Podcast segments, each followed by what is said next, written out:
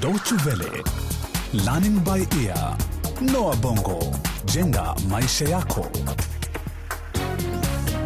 Hujambo na karibu katika mfululizo wa vipindi vyetu vya Learning by Ear kuhusu kazi na mafunzo, ambapo leo tunaangazia watu wenye taaluma mbalimbali mbali. Pengine umesikia kuhusu kazi zinazochukuliwa kuwa za wanaume pekee. Kwa mfano, kazi ya ufundi wa magari au mekanika. Imebainika kwamba barani Afrika kuna mahitaji makubwa ya wafanyikazi katika sekta hii. Katika miji mikubwa utakuta magari mengi barabarani, ilhali sehemu za mashambani ni baiskeli na pikipiki zinazotumiwa sana.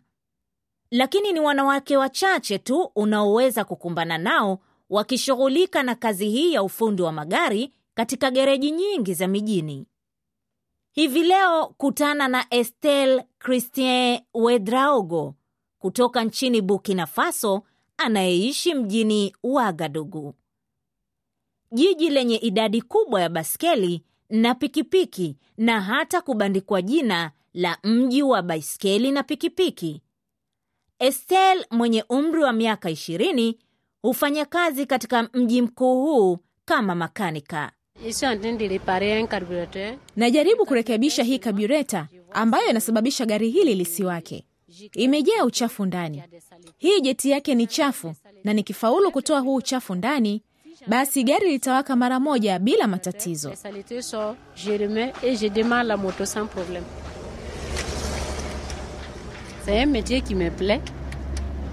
Hii kazi ya kurekebisha magari naipenda sana. Sijawahi kuona makanika mwanamke na ndiyo sababu niliamua kujitosa katika sekta hii. Mwajiri wangu anaitwa Mamadi Wedraogo.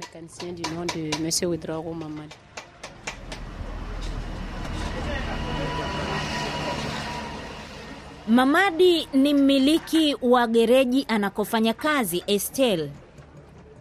Gereji hiyo hupatikana kando kando mwa barabara moja yenye shughuli nyingi na ina uwezo wa kurekebisha magari 30 kwa siku.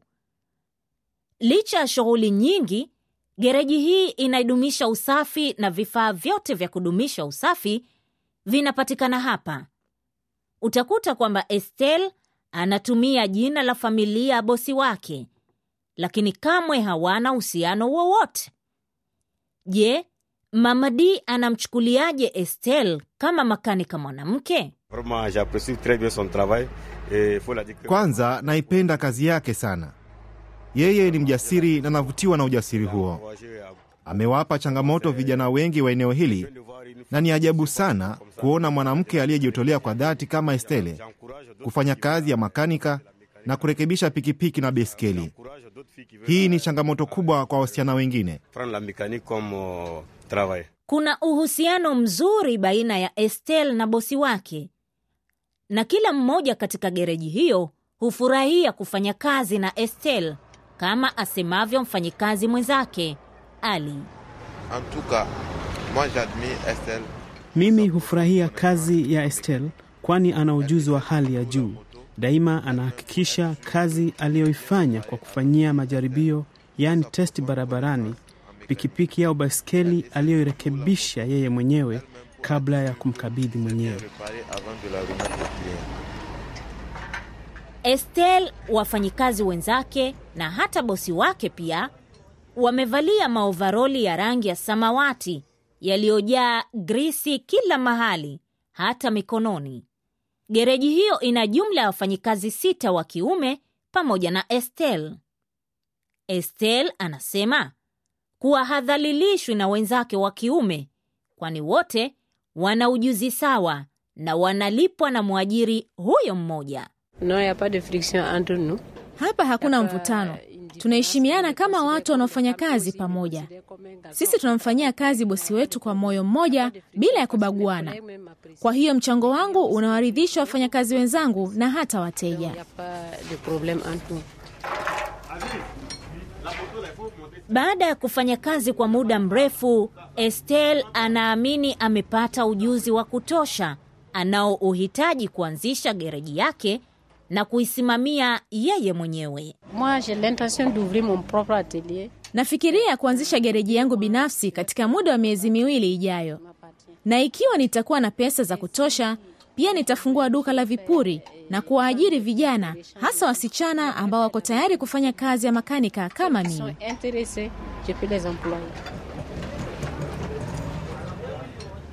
mjini wa Wagadugu na pia miji mingi nchini Burkina Faso, wengi wa vijana hawana ajira na wamesalia kuangaika huku na kule wakitafuta ajira. Estel anafahamu tatizo hili la ukosefu wa ajira na kila mara huwashauri vijana wenzake kutafuta kazi yoyote ili kujipatia angalau riziki kidogo. Mimi huwaambia vijana wenzangu kazi ya makanika ni nzuri na ina mapato. Wale walioko barabarani wakitafuta ajira wanapaswa kujiunga nami tufanye kazi pamoja. Kila mara huwashauri wasikae ovyo kurandaranda au kuombaomba, kwani huenda wakashawishika kujiingiza katika matendo maovu kama vile wizi. Wanapaswa kujiepusha kabisa na maovu hayo. Estel alipata mafunzo yake ya umekanika katika chuo kinachotoa mafunzo hayo mjini Kudugu, umbali wa kilomita 100 magharibi mwa mji wa Wagadugu. Taasisi hiyo inatoa mafunzo ya umakanika kabisa kwa wasichana pekee.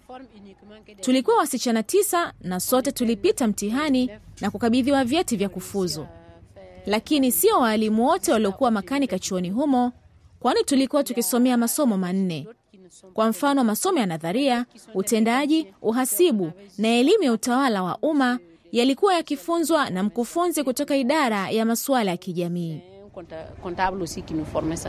Ingawa Estel hajaolewa na kujaaliwa kuwa na familia, anafahamu fika majukumu anayopasa kuyatekeleza kama mwanamke wa nyumbani. Baada ya kazi hurudi nyumbani kuwasaidia wazazi wake na kazi za nyumbani. Le soir à la descente, arrivé à la maison, je fais le ménage. Mimi humsaidia mama yangu na kazi za nyumbani, kisha baada ya kutayarisha chakula cha jioni na kula pamoja, hupiga gumzo kabla ya kulala. Kila mara wazazi wangu hunishauri mimi na dada zangu wadogo.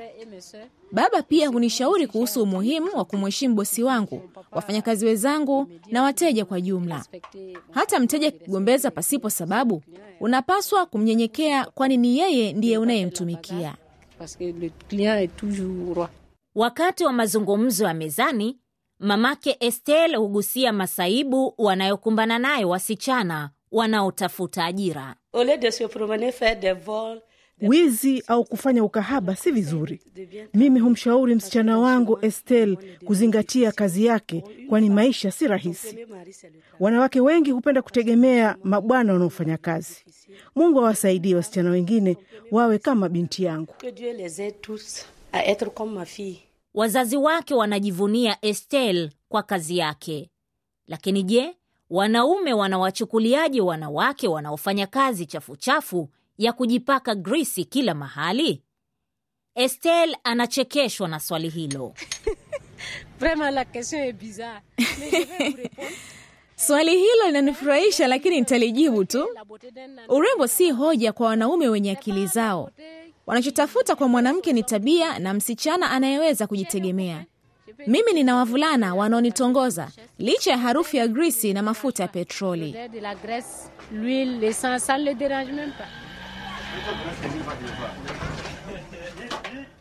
Wasikilizaji, mmemsikia Estel kutoka gereji yake iliyoko mjini Wagadugu nchini Burkina Faso. Yeye aliamua kujifunza kazi ya mekanika, kurekebisha magari na pikipiki, na sasa anafanya kazi kama mekanika mwanamke. Licha ya kazi hii kuonekana yenye kumletea pato zuri, bado inadharauliwa na wasichana wengi barani Afrika. Na basi kufikia hapo ndio hatuna budi kutia nanga kipindi cha leo cha Learning by Ear, Noa Bongo, jenga maisha yako, kilichoangazia taaluma ya umekanika. Pia unaweza kusikiliza tena kipindi hiki kupitia mtandao wetu www.dw-world.de mkwaju lbe. Hadi wakati mwingine, kwa heri.